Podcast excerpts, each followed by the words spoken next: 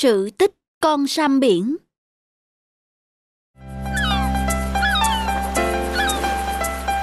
Anh đi chuyến này, Chắc phải nửa tháng mới về. Em ở nhà giữ gìn sức khỏe nhé. Anh đi cẩn thận nha.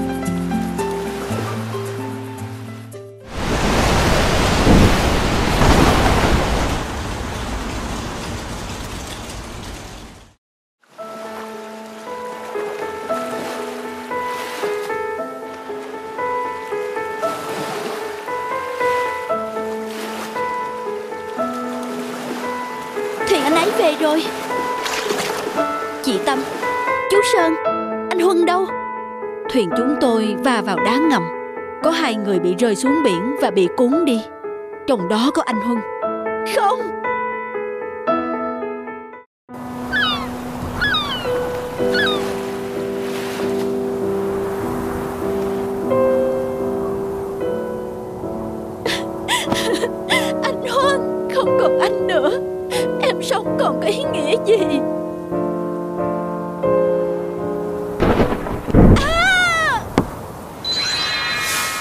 tuyệt vọng, ta đến để giúp con. Xin hỏi ông là ai? Ta là thần biển. Xin người Xin người hãy giúp con. Hãy cho con biết Chồng của con còn sống hay đã chết.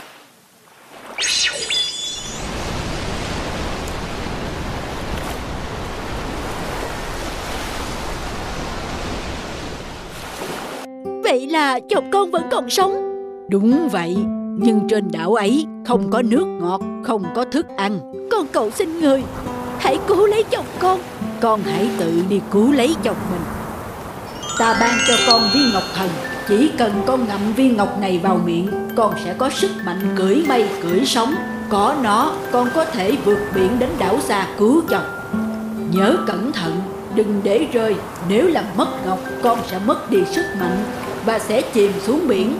Vâng thưa thần biển Đội ơn người, Tấm lòng này của người, con sẽ khắc cốt ghi tâm.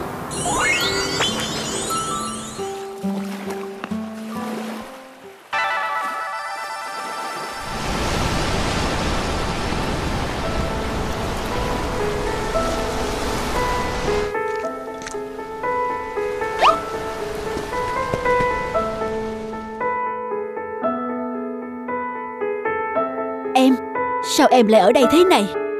Cứ ngỡ mình sẽ không bao giờ gặp lại được em nữa.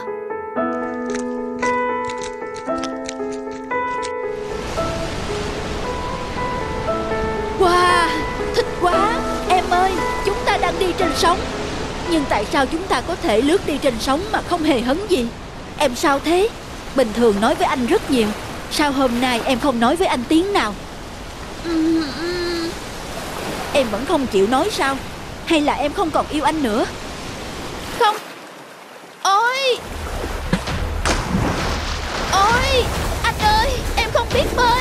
Lấy lưng anh Bám lấy tay anh. Hai vợ chồng người đánh cá Sau khi chết bỗng hóa thành đôi sam. Khi sống cũng như khi chết Hai vợ chồng người đánh cá chung thủy Không bao giờ muốn rời xa nhau nửa bước.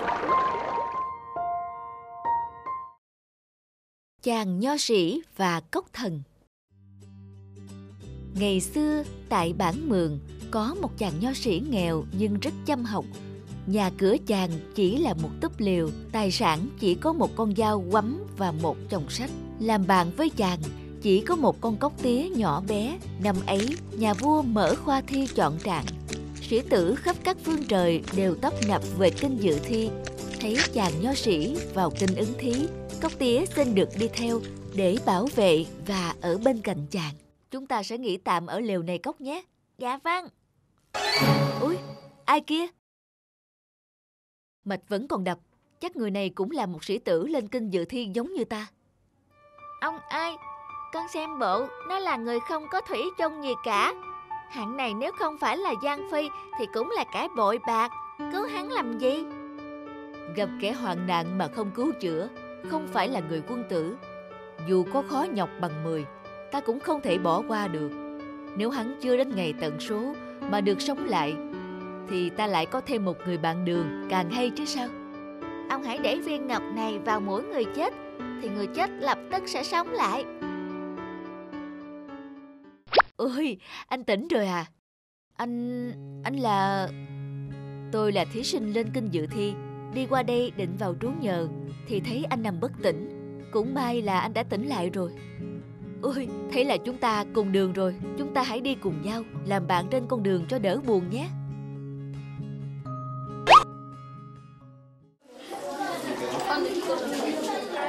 Ôi, việc gì anh phải khách sáo mời tôi ăn ở quán sang trọng này chứ? Điều đó đâu sánh bằng việc anh đã cứu tôi đâu. Nhưng tôi có việc này thấy hơi lạ. Lạ ư? Hôm nọ, tôi đi đường xa bị cảm nặng.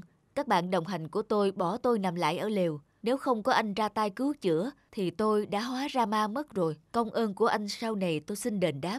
Không biết anh có thuốc linh đan hay phép thuật gì mà cứu sống được tôi vậy? Tôi có viên ngọc cải tử hoàng sinh này đây. Tôi chỉ cần đặt viên ngọc này vào mũi thì người chết dù tắt thở đã ba ngày cũng sống lại tức khắc. Thật vậy sao? Tôi có thể cầm nó xem một lát được không? À, được thôi. Ôi, nhỏ thế này mà có tài cải tử hoàng sinh ư? Ôi, đánh nhau, sao ai lại đánh nhau ngoài đường thế kia? Đâu, đâu? Kìa, anh làm gì vậy? Con vừa đi một lúc thì đã có chuyện rồi Mà con đã bảo ông đừng có cứu chữa cho hắn mà Nếu hắn là người tốt thì các bạn cùng đường chắc đã không bỏ hắn nằm chết ở giữa nơi rừng vắng ấy. Nhưng sớm muộn, viên ngọc đó cũng sẽ trở về thôi.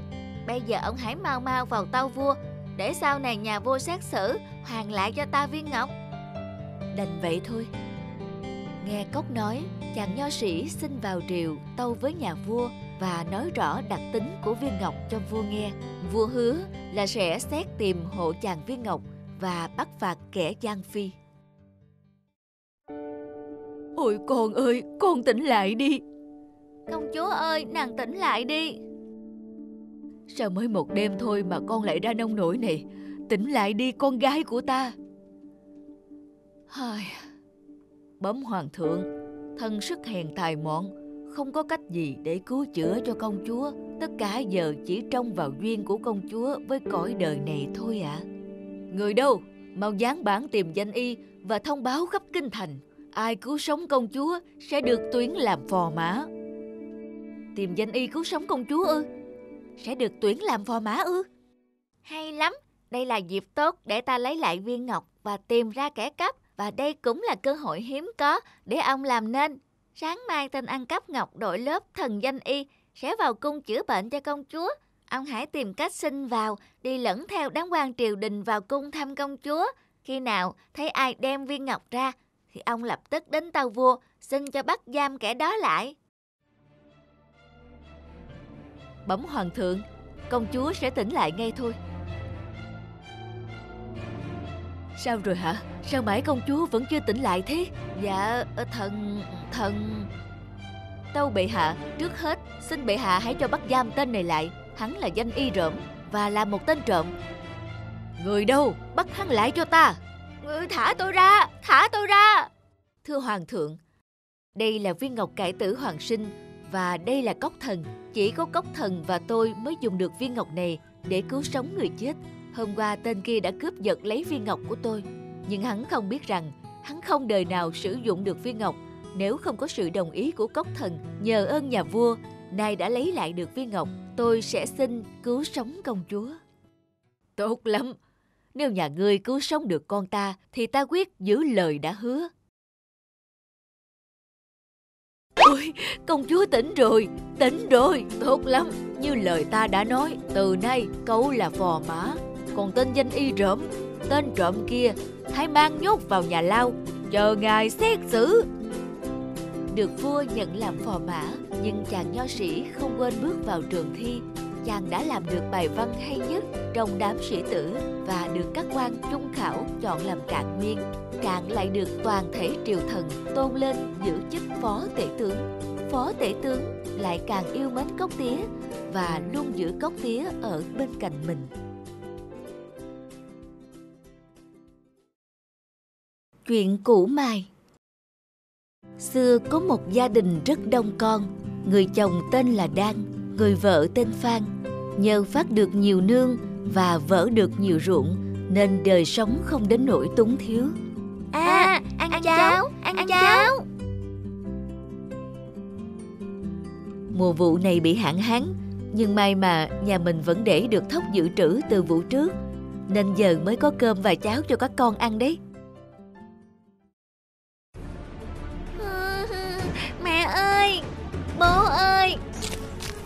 Có, chuyện, gì vậy con?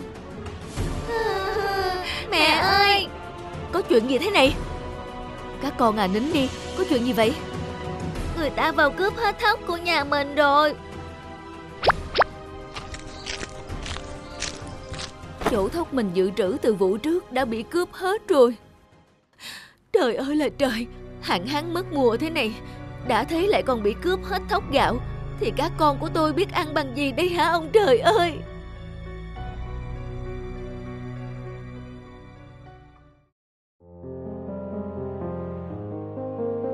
Gặp vụ hạn hán. Ở làng cũng không có ai còn đồ ăn mà chia sẻ với nhà mình nữa. Thôi thì các con đành ở nhà ngoan ngoãn. Bố mẹ lên núi phát nương làm rẫy. Khi nào có thóc gạo thì mang về cho các con ăn. Ngoài vườn vẫn còn nhiều quả, lá cây, rễ cây và rêu đá nữa. Khi nào đói, các con ra đó lấy về ăn nhé. Cực chẳng đã bố mẹ mới phải bỏ các con ở lại mà đi thế này. Nếu không đi thì không biết đến bao giờ nhà ta mới có đủ gạo để ăn nữa. Bố đừng đi, mẹ đừng đi, mẹ cho con theo với. Các con ở nhà ngoan nha, nhớ bảo ban nhau. Bố mẹ đi rồi, nhanh mang thóc gạo về cho các con ăn nhé.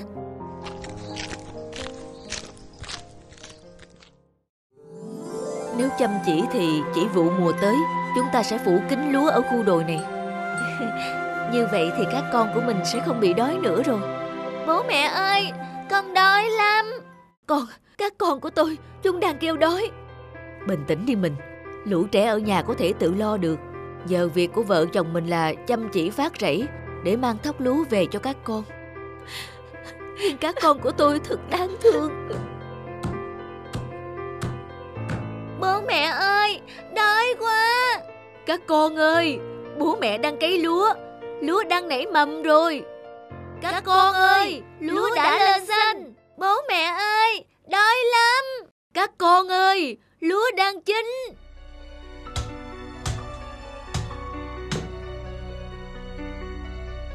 Bố mẹ ơi, đói lắm. Tôi sẽ nấu một chỏ xôi lớn, sau đó mình sẽ nắm ra từng nắm nhỏ mang về cho các con ăn. Các con chắc đang đói và mong ngóng vợ chồng mình về lắm đấy. Con ơi, bố mẹ về rồi đây. Các con tôi đâu cả rồi, sao nhà cửa lại tan hoang thế này? Bố mẹ ơi, đói lắm. Chắc chúng đói quá nên chạy vào rừng tìm vợ chồng mình rồi. Các con ơi, các con đang ở đâu? Bố mẹ ơi, đói lắm. Các con của tôi, các con ở đâu? Ra đây với bố mẹ mà ăn xôi. Ôi, các con tôi, phải chăng vì đói quá nên chúng đã hóa thành chim rồi ư? Các con ơi, bố mẹ đã cấy lúa, đã nấu xôi cho các con ăn rồi. Các con lại đây với bố mẹ. Chúng con ăn quả đã quen, còn xôi xin nhường bố mẹ. Ôi, các con của tôi, vì đói quá nên mới hóa thành chim đi tìm quả mà ăn. Các con của tôi vì thương con, Họ gục đầu vào gá xôi mà chết. Sau này, Mộ của họ mọc lên một loại cây rất lạ. Trên là cây, Dưới là củ. Củ có màu trắng. Khi luộc lên ăn thì rất dẻo và thơm như ăn xôi, Và người ta gọi đó là củ mài. Còn những đứa con của họ Thì hóa thành chim thường đang phan Thường kêu vang cả núi rừng vào mùa lúa chín để nhắc lại cảnh khổ cực của bố mẹ ngày xưa. Chú buồn nhìn rơm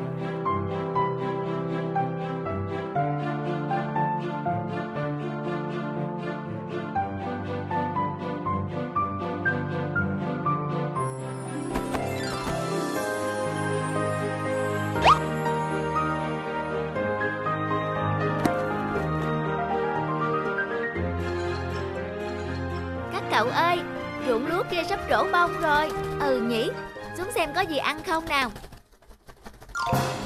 Trời ơi, ở đây có buồn nhìn canh gác rồi Đi chỗ khác thôi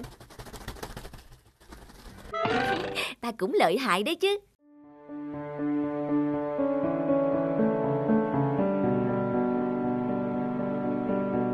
Trời ơi, thử ruộng kia toàn thóc non thế mà chúng ta không được ăn gì cả. Chỉ tại cái thằng cha buồn nhìn thôi. Sao tự nhiên lại có nó ở đây nhỉ? Chúng ta phải nghĩ ra cách gì đó chứ. Anh bầu nhìn ơi, anh cứ phải ở đây để canh lúa cho con người. Anh vất vả thế mà chả được gì, anh không thấy bất công sao? Anh nhìn xem, nắng như thế này mà anh cứ đứng ngoài trời thì kiểu gì làn da bằng rơm của anh cũng sẽ cháy thôi. Lẽ ra lúa của họ thì họ phải trồng chứ, sao lại bắt anh trồng? Trông anh tội quá à. Cơm thì con người được ăn, nhưng lại bắt anh phải làm việc. Đi chỗ khác ngay. Tối rồi, chúng tôi về ngủ đây. Còn anh cứ ở đây một mình mà hứng sương đêm nhé. Ừ nhỉ, lũ chim ấy nói đúng. Tại sao mình phải giữ lúa thay cho con người thật bất công.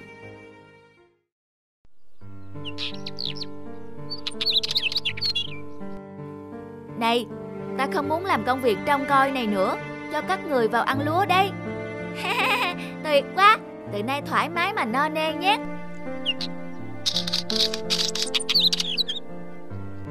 Anh Bù Nhìn ơi, anh làm nhiệm vụ đi, giúp chúng tôi giữ thóc với chứ, làm ơn đi mà. Tại sao tôi phải làm việc đó chứ, tôi đâu có được lợi lộc gì đâu.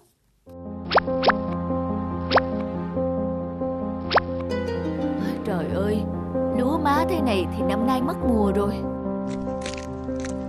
Sao lúa nhà bác không được thóc thế nhỉ? Chắc là ruộng này không tốt đất rồi. Vâng, có lẽ thế.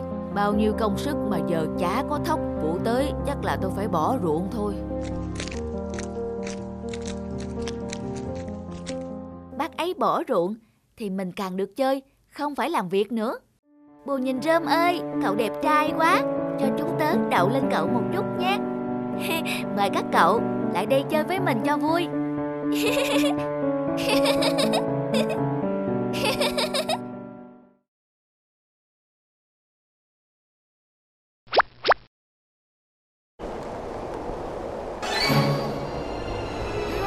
ơi, chiếc mũ đẹp của tôi.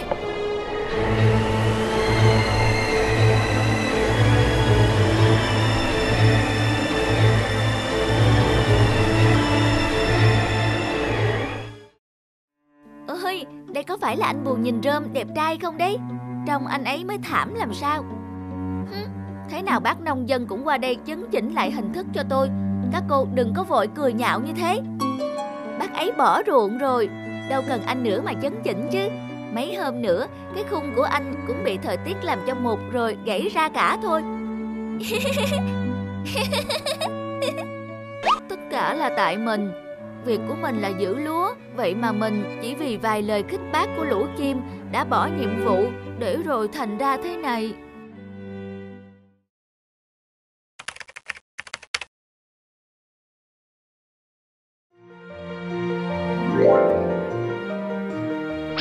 Aha, ha, những hạt thóc còn sót lại giờ đã nảy mầm rồi. Vâng, vẫn còn nhiều hạt thóc nữa sắp nảy mầm. Chúng tôi sẽ cố gắng giúp bác nông dân để vụ mùa tới có thóc đấy. Vậy là tôi lại có cơ hội sửa chữa sai lầm rồi. Tôi sẽ bảo vệ các bạn. Cảm ơn anh Bù Nhìn. Hãy like, comment, subscribe kênh để xem thêm những video mới nhất nhé.